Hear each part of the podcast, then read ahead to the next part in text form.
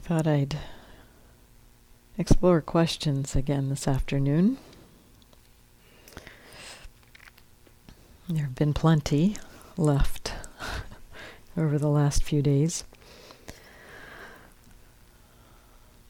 But I thought I'd start with first um, following up on this morning's question a little bit.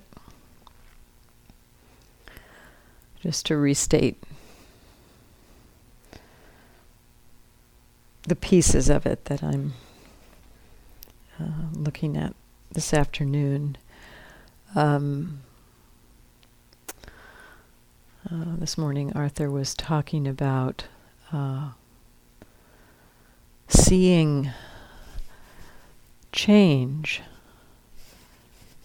Give, giving the example of um, noticing the diminishment of pills in a bag and empty bags and recognizing that this is connected to the passage of time and the uh, ending of the retreat.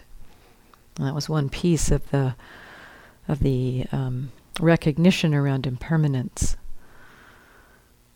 And this is um, one piece to point to here is the connection between, um, you know, something simple like watching the diminishment of quantity and understanding a meaning that it means time is passing and that further we understand a number of days left in the retreat. And so this is a complex thing that our minds are doing. And then also, he described another side of the experience of recognizing the mind starting to um, think thoughts about after the retreat. Um, thinking about things that he would enjoy doing. So there was some pleasure in that, and yet there was also, as I understood it, some sense that uh, he didn't want these things to be happening so much. Um, and so I just thought I'd speak about the uh, these pieces and, you know, basically, in particular, noticing future thoughts and as it relates to the ending of the retreat. And, uh, you know, how do we relate to that?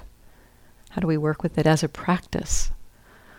There can be a tendency to want to just say, well, let me stop those thoughts. Let me just stop having those thoughts. But anybody try that? You know, that's not so easy.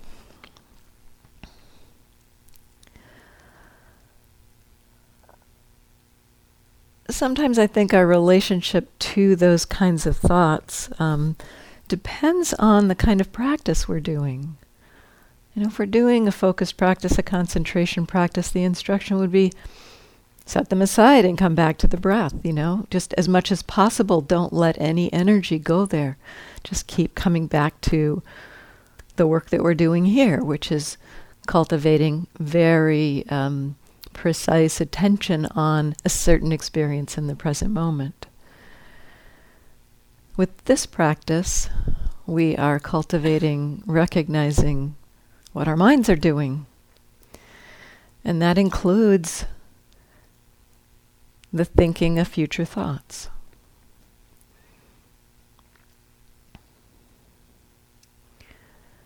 It's very natural for that to start happening at a certain point in retreat. It's very natural for our minds to track time in this way and to begin to kind of count down and recognize, you know, how many days are left or uh, how much time do I have left on retreat or how long is it till I can do that fun thing. It's very natural for our minds to do this. Very, very um, it's kind of an amazing thing that it does this when you think about it. It's, uh, you know, it's the process, it is a perceptual process that recognizes the passage of time and understands something about what time means. And so, as those uh, mental perceptions arise, the perception of you know seeing the diminishment of the of the pills and then recognizing that means so many days left, that the mind starts thinking about the end of the retreat.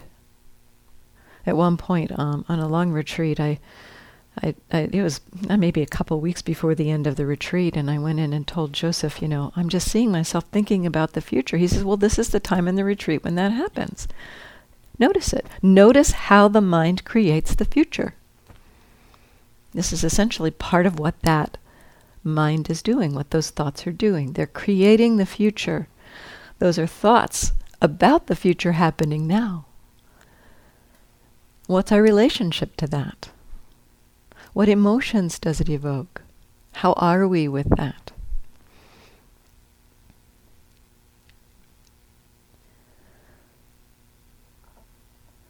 Some of the relationship to thoughts about the future uh, in this context. Um, some of it is, you know, kind of the enjoyment. Some of it is the craving to think those thoughts because there's an enjoyment about thinking those thoughts. And then on the other side of it is recognizing that as we uh, crave thinking those thoughts and enjoy thinking those thoughts, our mindfulness gets lost. And we appreciate the mindfulness, and so we resent the thinking of those thoughts. What might it mean to recognize that the mind is thinking these thoughts? And notice, we've been talking about noticing the impact of thinking on our experience, not, not always just dismissing the content in favor of noticing the process of thinking, but sometimes recognizing the content and how it lands. I talked about remembering thoughts of friends. And at first thinking, oh, it shouldn't be thinking about friends, come back to here and now. Friends aren't here, so come back to here and now. Well, but the thoughts of friends were arising in the present moment. And they were pretty persistent, and so at some point I got curious in the emotion. What's happening around those thoughts? And discovered that the motivator or the, the heart uh, experience around those thoughts was love. And so, with future thoughts like that, noticing what is the uh, the emotional tone of that content. You remember things we may do, and that joy, a delight arises. Let yourself feel that. Notice that a mental formation, a thought arising in the present moment has created an emotion. We don't have to stop the process, we need to notice it. It's a huge learning for us to begin to recognize the cause and effect relationship between our minds and our, uh, our, our thought, th- our thoughts and our emotions and our bodies.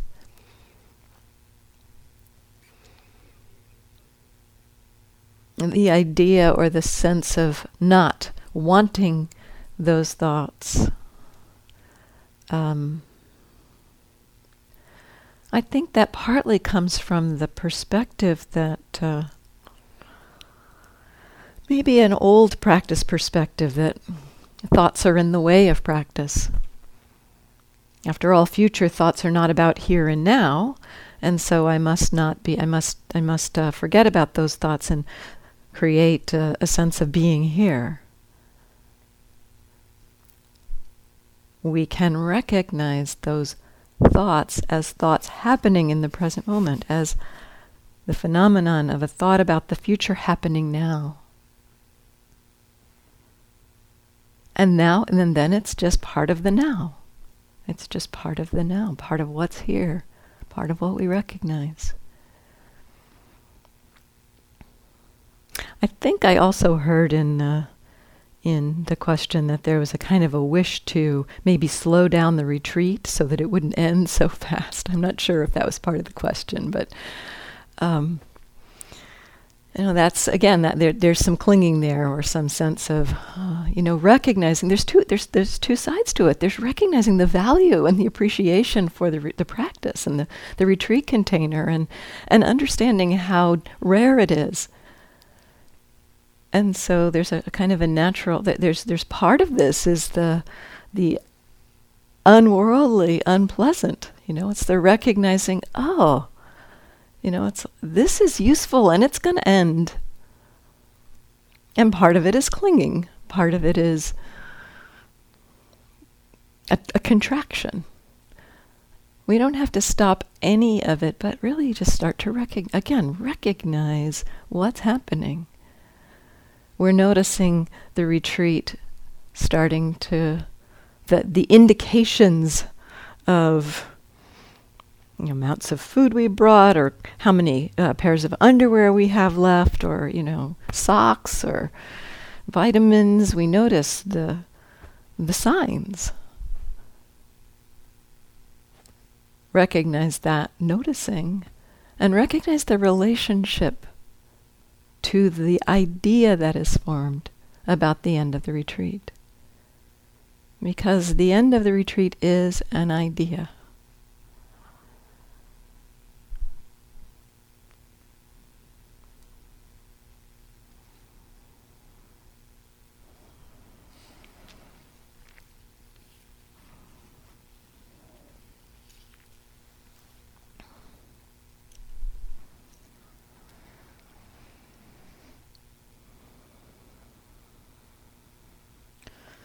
I'm going to paraphrase this question.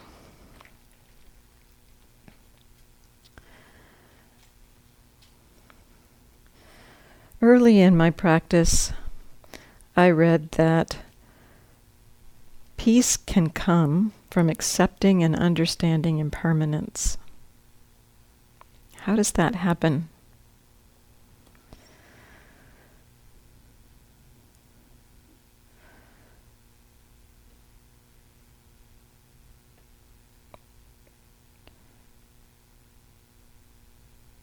Through an illness, I see impermanence clearly. But instead of peace, I feel anxiety and fear.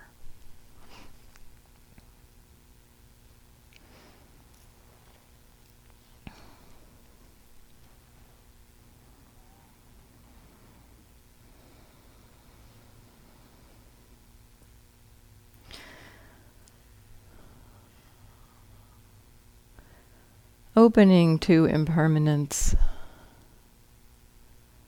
really taking it in, is one of the uh,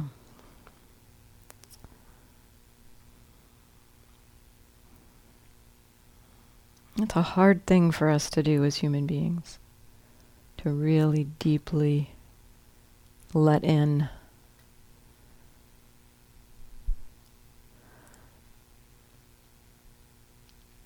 impermanence at the level of our own mortality.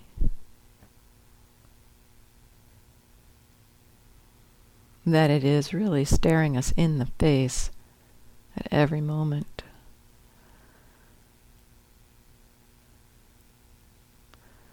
Our uh,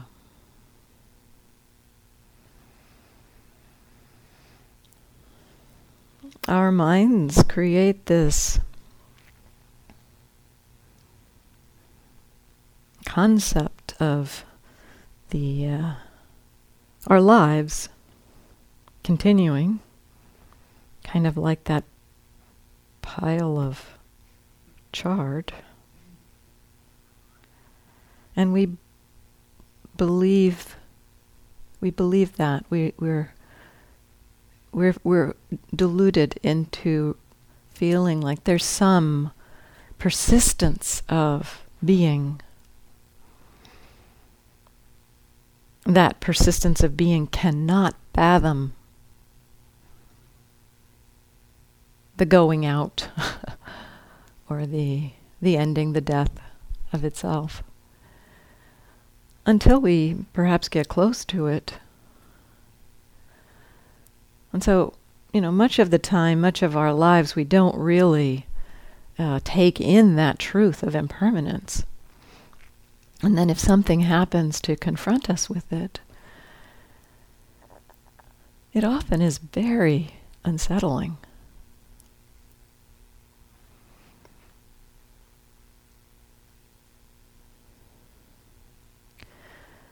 the process of kind of coming to terms with impermanence, I think it's a life's work. It's a it's it's a good part of the work of our practice to come to terms with impermanence. I was talking the other night about how our struggles, our suffering is kind of connected to two threads. We have both this uh, kind of a recognition at some level that experience is impermanent, unreliable, and out of control.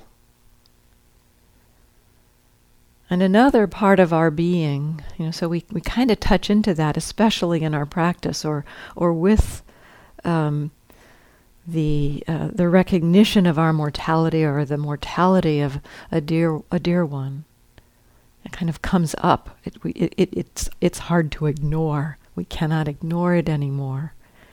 And so it, that truth of impermanence kind of rears its head and it kind of comes into conflict with another side of our hearts, which is, I want to be safe, I want to be happy.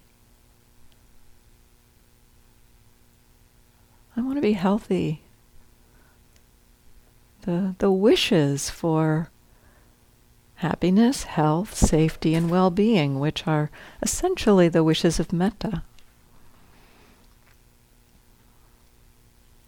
And so the the suffering is born as those two meet.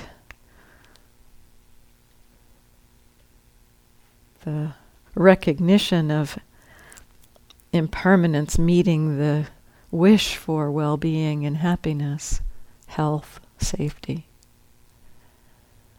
And our mind just can't seem to hold the truth of both of those at the same time, and it, so it resists.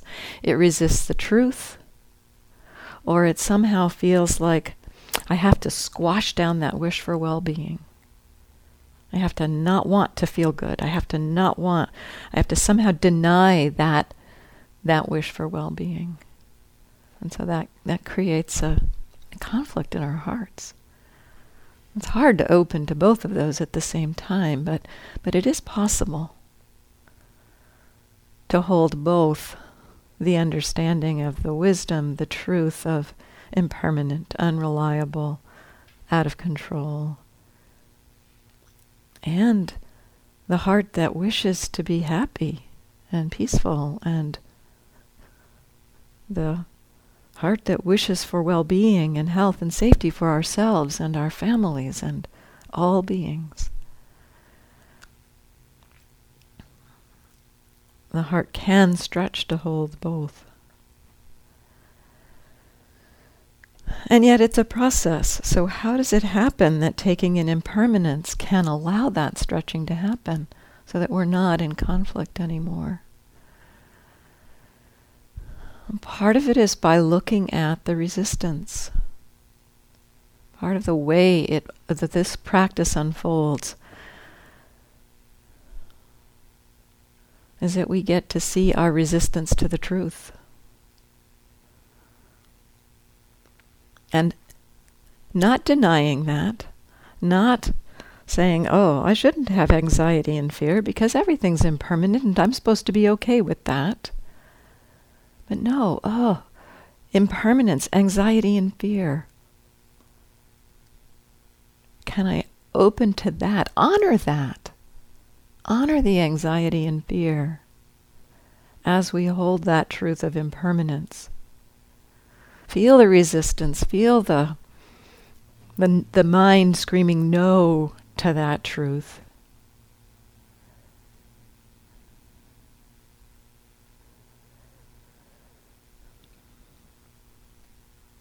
Feeling the heartbreak of that truth. And maybe in the feeling of that fear and anxiety, there might be a way to touch into that it is connected with that wish for happiness and safety and well being. At times I've explored that almost consciously.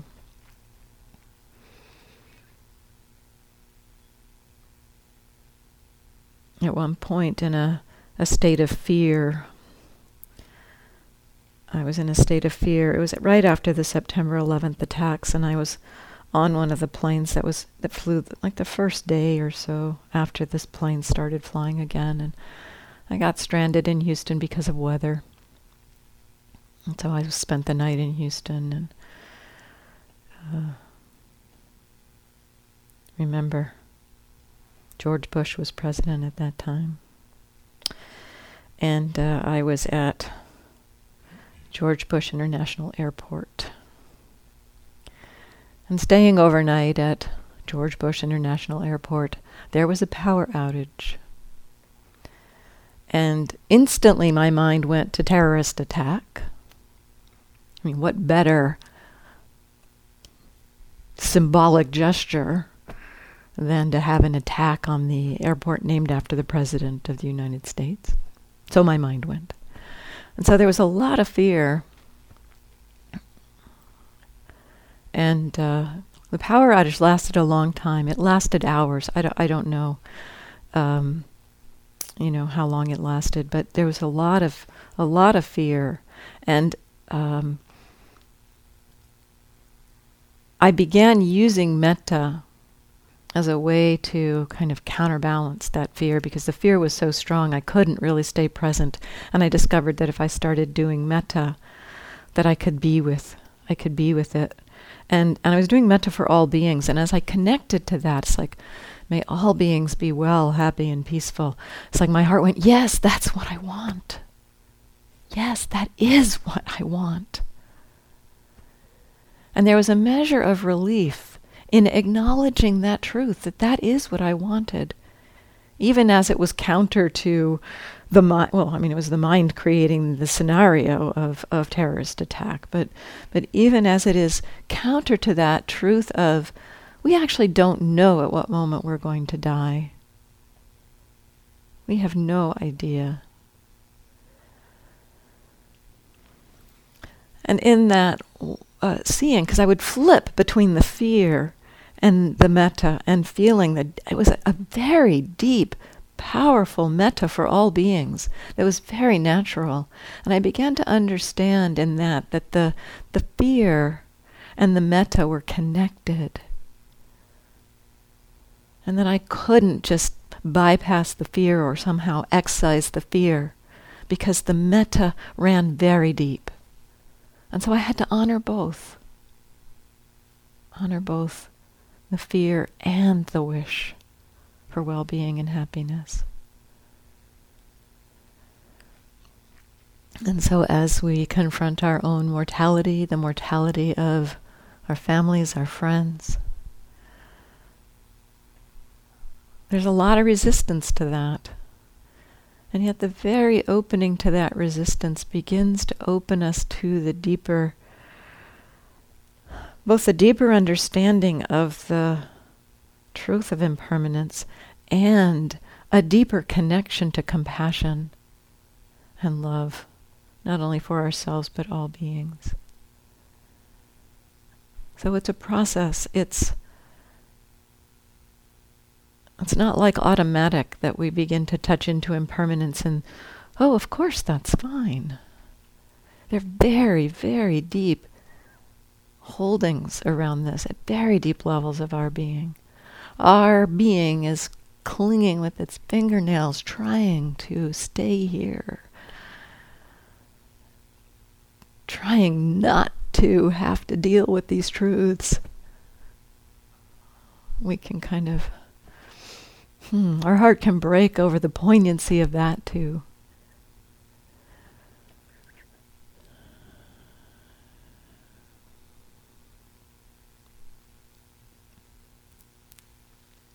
In fact, at some level, actually, the path unfolds. The deepening of the practice unfolds through deeper and deeper levels of connection with impermanence and seeing how we resist the impermanence. Watching our reactivity to impermanence is firmly on the path as the way the practice unfolds and deepens. Sometimes when impermanence is happening, it's like, wow, that is so cool. Other times when impermanence is happening, it's like there's nowhere to land. I have no idea what the next moment will be. There's fear, there's anxiety. I talked about stepping off the cliff the other day. It sometimes feels like that, and it's not like it's not like you're saying, "Oh yeah, I'll step off the cliff." The whole being is going, "No, I can't do that." So there's a there's a deep level of uh, unwinding and releasing that happens, but it doesn't happen by by uh, somehow trying to adopt impermanence and forget about uh, the the way that we resist it. The practice deepens through watching the the fear, the anxiety, the terror that sometimes comes around really meeting impermanence.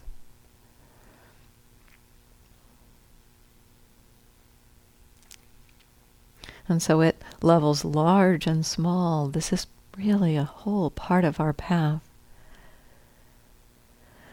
And holding ourselves with compassion around it is really helpful.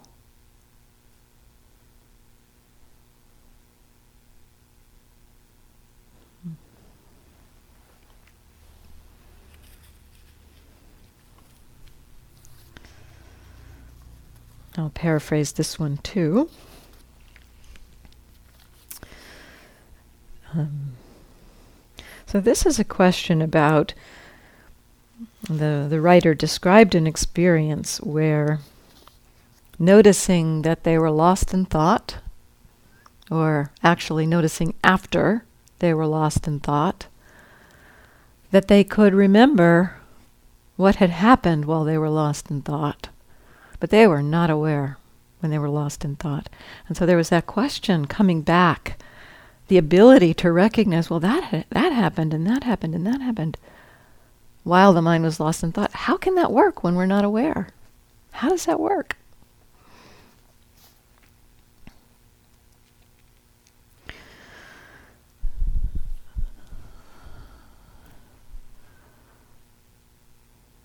So this speaks to the way our minds do things kind of on their own without without uh, actually needing very much of us around. um, so the process is at work in our mind.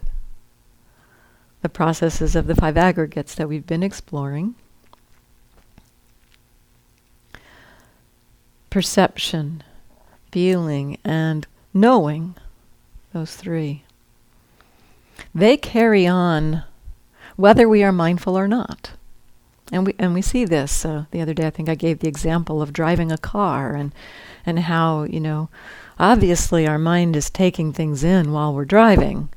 You know, perception is working while we're driving, even though we're not mindful of what we're doing. We're thinking about something else, completely lost in the meeting that we're going to and how we're going to say what we're going to say when we get there, or whatever we're doing with our minds. Completely lost in thought. And yet our minds are functioning in this activity of driving. Knowing is happening, sight is happening. We're not aware of it. Sight is happening, perception is happening. We're recognizing the cars, we're recognizing the distance, we're judging the speed tremendous amount of stuff going on while we are not aware. And uh, because of those processes, perception is working, feeling is working, knowing is working. When mindfulness returns, and perception has been doing its job all along and so we can, uh, it's kind of like we can kind of ask, okay, perception, what do you remember while I wasn't here? Because those factors of mind are working, even as we're not mindful.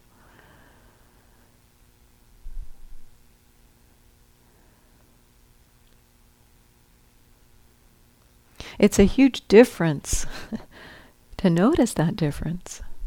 And the, the five aggregates are, are tumbling along, taking care of us, actually, you know, making sure we don't walk through walls and, you know,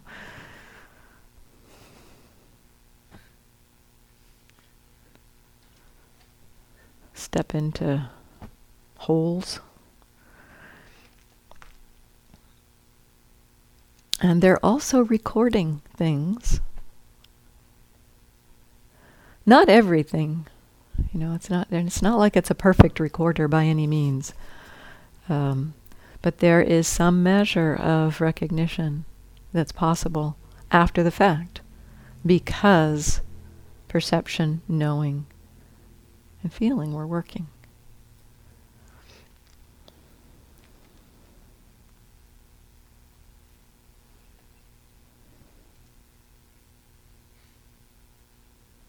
I guess that's that's all I'll say about that for now.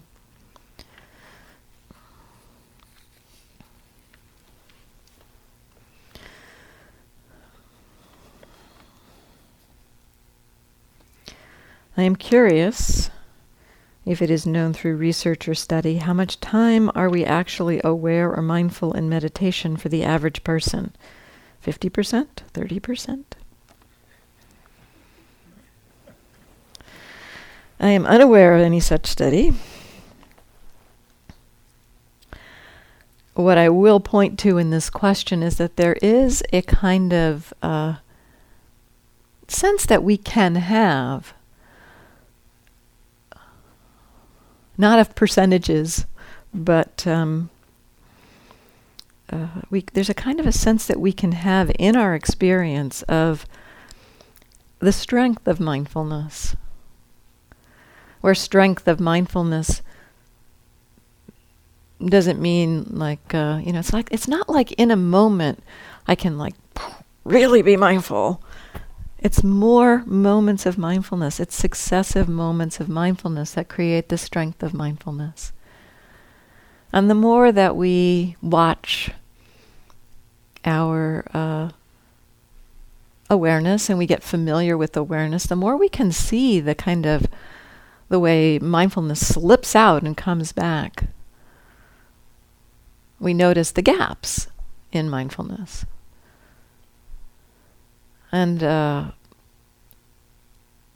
initially, so initially we may just notice gaps. It's like mindful or not mindful. And as, a, but as our um, mindfulness strengthens, as the continuity gets stronger, we begin to have a sense of like gradations of mindfulness. And this may be that there is kind of like a mindfulness coming and going in a stretch of time.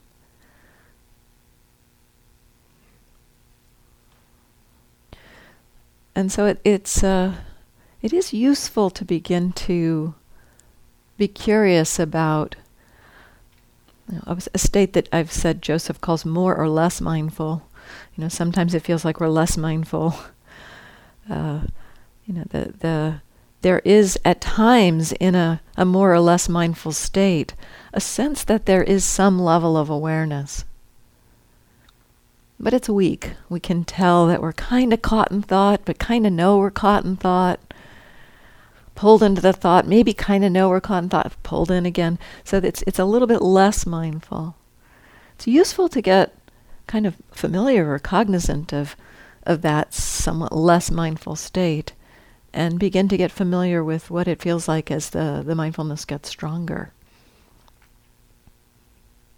As there are, is a little more continuity. And continuity, in my experience, is not like um, uh,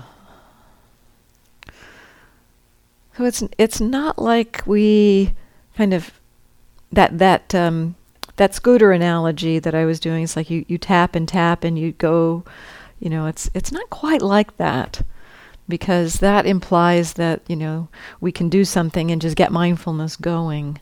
And more to me, it feels like there are little bursts of those. Uh, I was calling them pockets of mindfulness this morning. You know, that there's little bursts of that. And then mindfulness will get lost, and then maybe there's another little burst of that. in those bursts of mindfulness, we can begin to recognize, oh, back, here again. And perhaps also begin to get a sense of you know, the how strong that mindfulness is. How how uh, how much it's seeing, how much it can um, pick up on.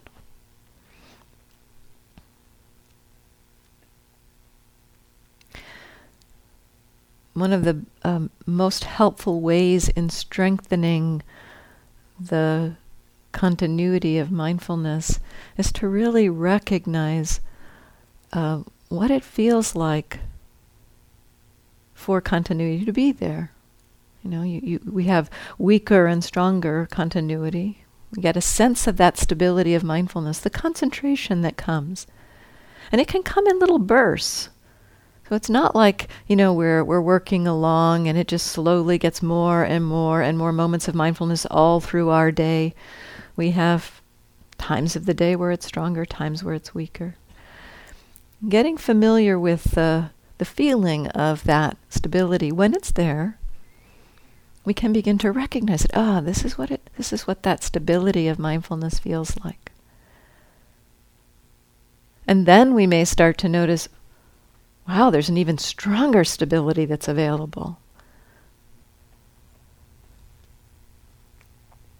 And so the the recognition of that stability, just the, the factor of concentration, we're, we're getting familiar with the feeling of concentration in this practice. Getting familiar with that feeling of concentration. Um, the familiarity with that state increases the conditions for it to appear more frequently. So we can recognize, recognize the mindfulness that's here, and how is that stability? What does that stability feel like?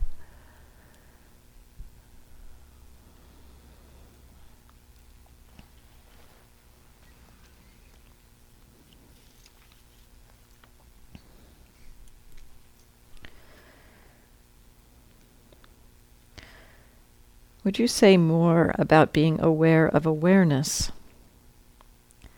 How do I know that awareness is what I'm aware of, other than knowing that it is present.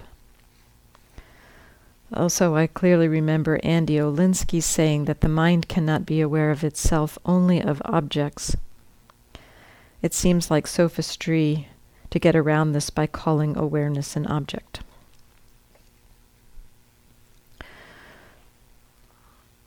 So, the way we are exploring awareness of awareness here is actually through knowing how awareness knows objects. I talked about the glasses analogy that um, for those of you who wear glasses, this makes sense. If you don't wear glasses, then imagine that when you've got glasses on, you can see everything clearly. And when you've got glasses off, it's like you're looking through fog. It's like nothing is clear.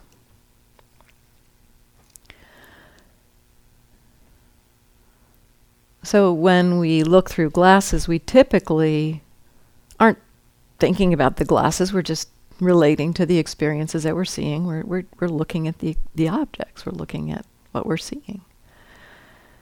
But we can begin to recognize, know, in a sense, that the way, the whole way we have that clarity of seeing is because of the glasses.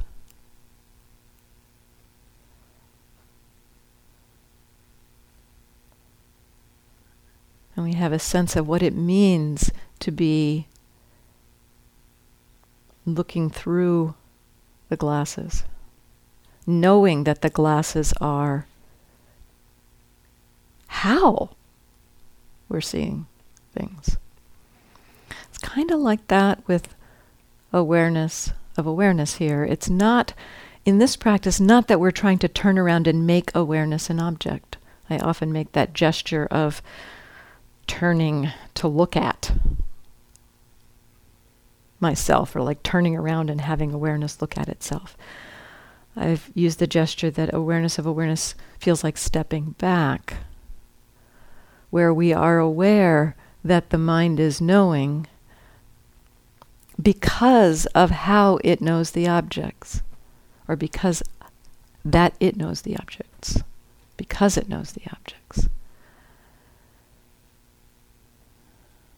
And there's a distinct sense or recognition of that uh, understanding, or that there's a there's a, a clear, uh, different experience when we're kind of backed into the awareness. It feel it's it's kind of like the difference between the seeing and looking I talked about. Seeing being much more receptive you know, we just know that the seeing is happening and looking being the attention going out to see something.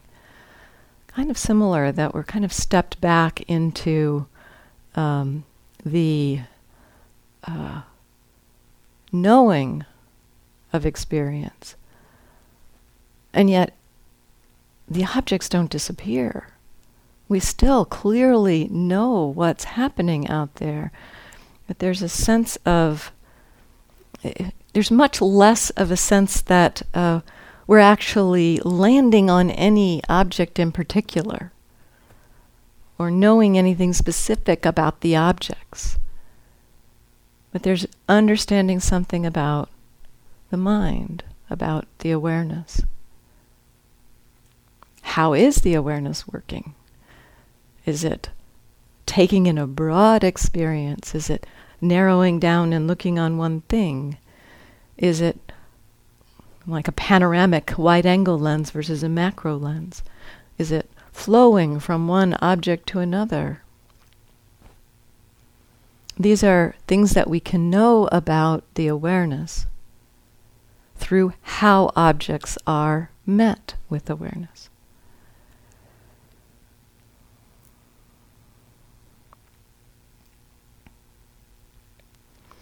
And then um, just to address the question about Andy Olendzki saying that the mind cannot be aware of itself, only its objects. I would have to read what Andy was saying there and know the context in which that was being said. Um, but the Buddha clearly talks about mindfulness being able to know the functioning of mind whether that's because it's turning around and looking at it. To me, it feels much more, again, like it's stepped back and watching the functioning and not just like turning and going, feeling or perception. It's, it's, it's watching the whole show that those begin to be understood.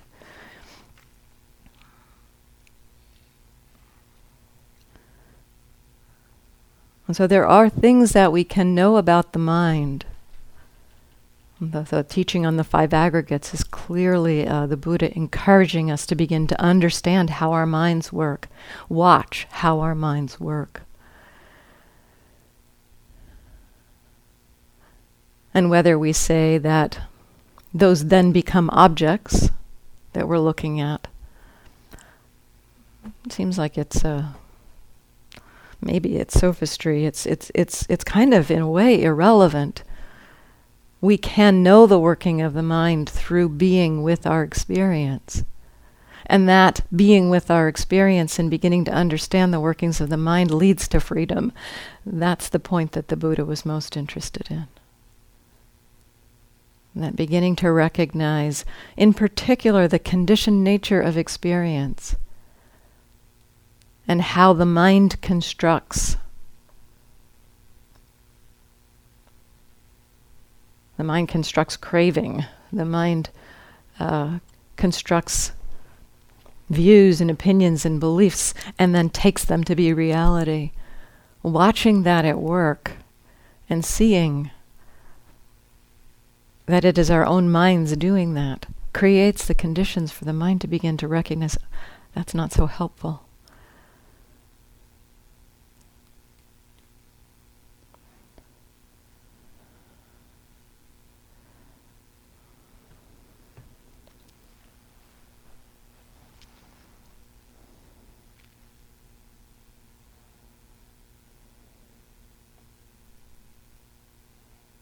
Have more questions. Do you want more? I'm seeing some yeses, okay.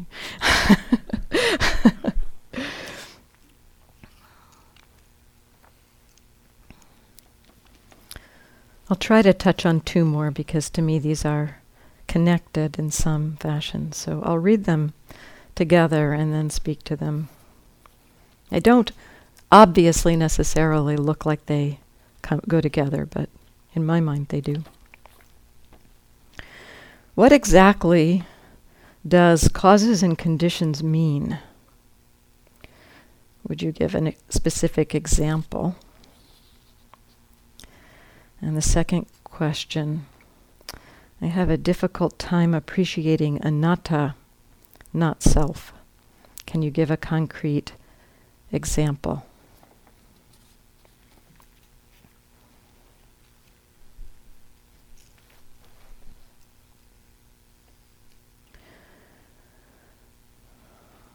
So this phrase causes and conditions.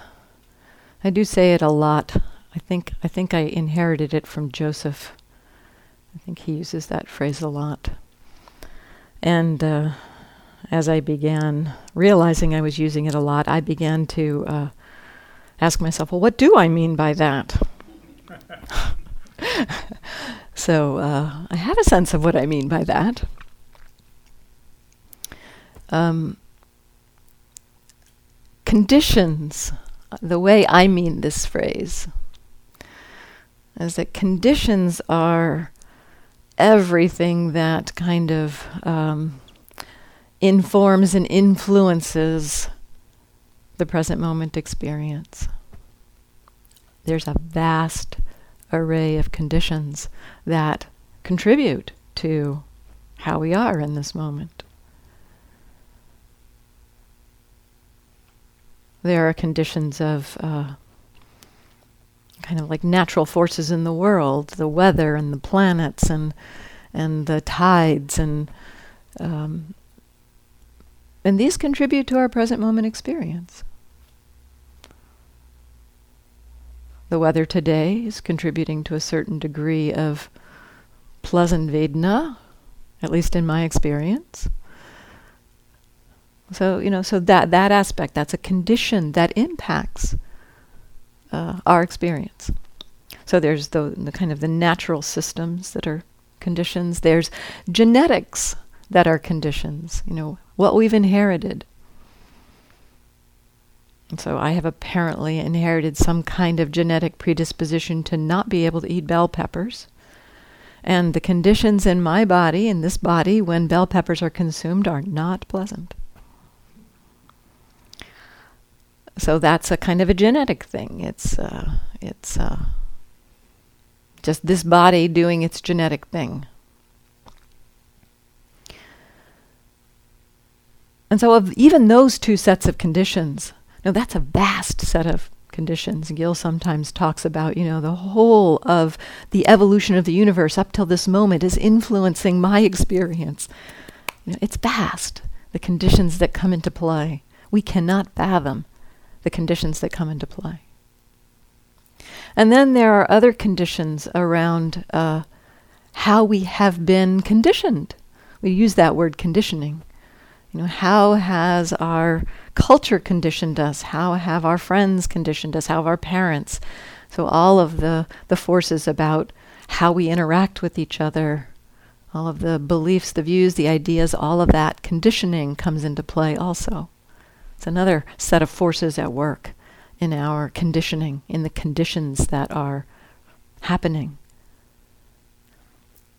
And then there's um, the conditions of our own uh, uh, stream of choices that have been made in in our being, the stream of choices of of uh, you know responding to liking, not liking, uh, so responding, reacting to greed, aversion, confusion, or wisdom and generosity and love. So those sets of conditions that uh, create that they are also participating. The, the choices that we've made up till now are also kind of contributing to the conditions of this moment. And so that's kind of the, the, the conditions side of the of the uh, s- sentence, the statement. For me, the causes side is more looking at right here in this moment. How uh, is this mind responding in this moment to the conditions that have been created? The, the, the cause, the direct cause of how we are in this moment is, is based on how the mind is with the conditions that have come into play up until this moment. And so we see, we watch in, in our practice. And so the conditions from the beginning of the universe up until now are creating our experience. And uh, um,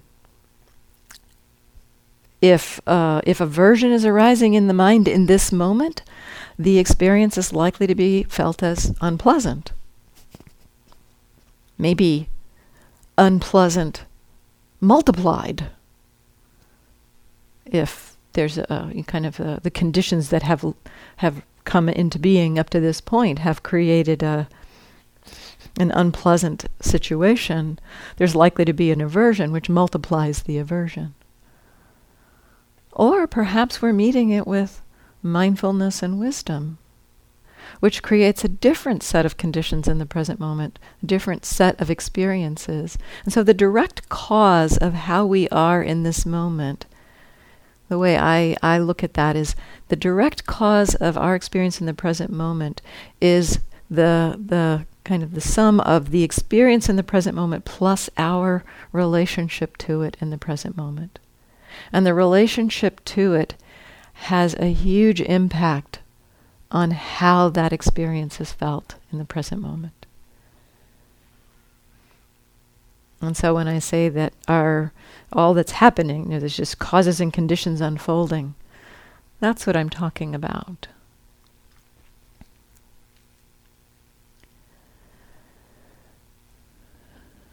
And then the question around not self. One of the um, and I, I will talk i think i will probably talk more about this question. I'm just going to try to give you a, a flavor right now and not do the not self-talk because i don't have time. But just a flavor of what that uh, teaching is pointing to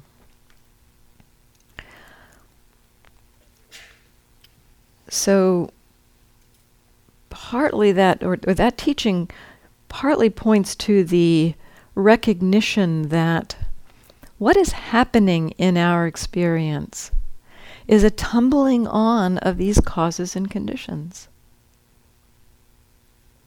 The processes of mind and body tumbling on. The aggregates with or without mindfulness doing their thing. And we tend to, through a process that the Buddha calls selfing or I making and my making, we attribute a sense of self. We, it's like our minds create a sense of self around those that process.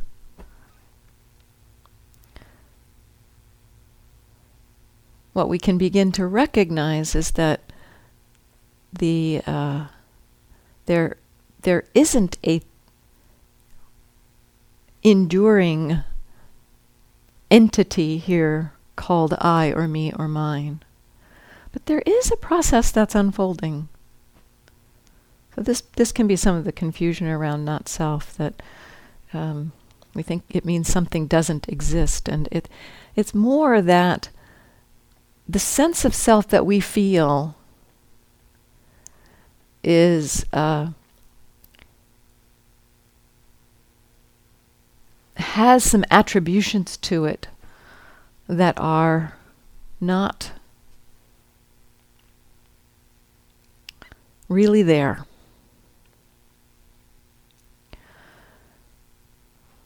An analogy. When we look at a rainbow, the rainbow a rainbow is pretty ephemeral, and so this may be a good uh, uh, analogy for self because the self too is a it's a it's a construct of our minds. The sense of self is a construct of our minds, and being a construct of our minds, it is not solid or stable or a thing at all. And so a rainbow is constructed, and we can see a rainbow based on conditions. To see a rainbow, there needs to be certain conditions in the atmosphere. There has to be a certain um, amount of rain in the air or water in the air. For us to see the uh, rainbow, we need to be in a position relative to where the sun is.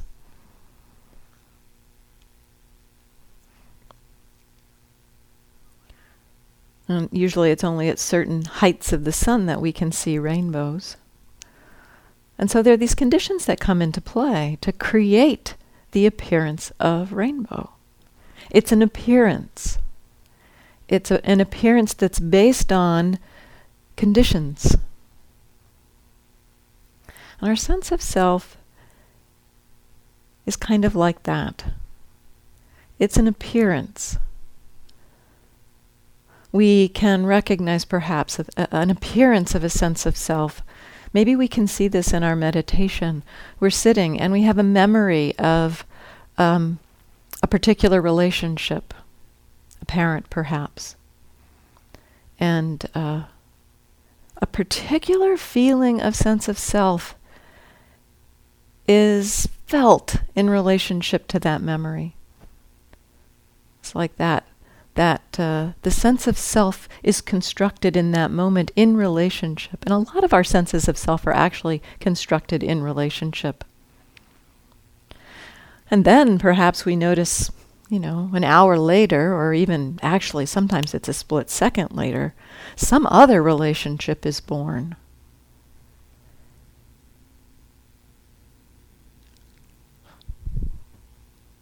I'll tell my my truck story um,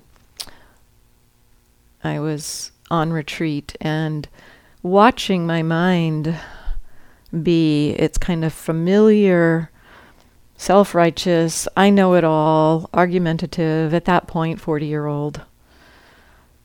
So I was, I was identifying with my age, my gender, my uh, intelligence, my uh, sense of knowing the rightness of things. And I was having an argument with somebody who was asking questions in the hall, in my mind, and somebody who, who asked questions in the hall. I was correcting them and doing all of these. like, So I was, I was suffering. I, I knew I was suffering. And I was noticing the feeling of being this Andrea. Boy, really felt like Andrea. And then I was doing walking meditation, and then this big truck drove up. And it was a noisy truck. It, it put on its air brakes. It made this big, horrendous noise. And the guy got out and slammed his door and opened the back. And it was like bang, crash, boom. And I was just, I was right there. You might think aversion would have arisen, but it was more like I turned into a two year old. Wow, it's a truck. And the distinction, the contrast in that moment between the sense of self of that 40 year old argumentative Andrea that I was so convinced was real and right just vanished. And there was this two year old that was like delighting in the crash, boom, bang. We see the conditioned nature of our senses of self. The more we watch our minds, the more we recognize that our senses of self are relational and conditioned based on what's happening. We begin to see that one sense of self, that argumentative 40 year old sense of self, and the it's a truck sense of self, they had nothing to do with each other. Nothing to do with each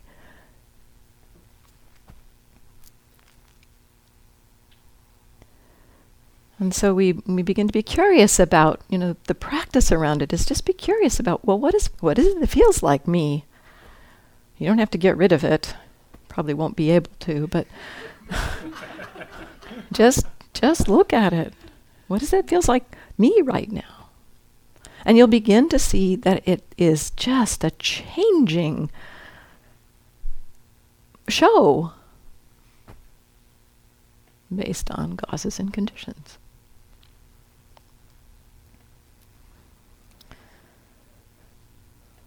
Let's take a minute to sit.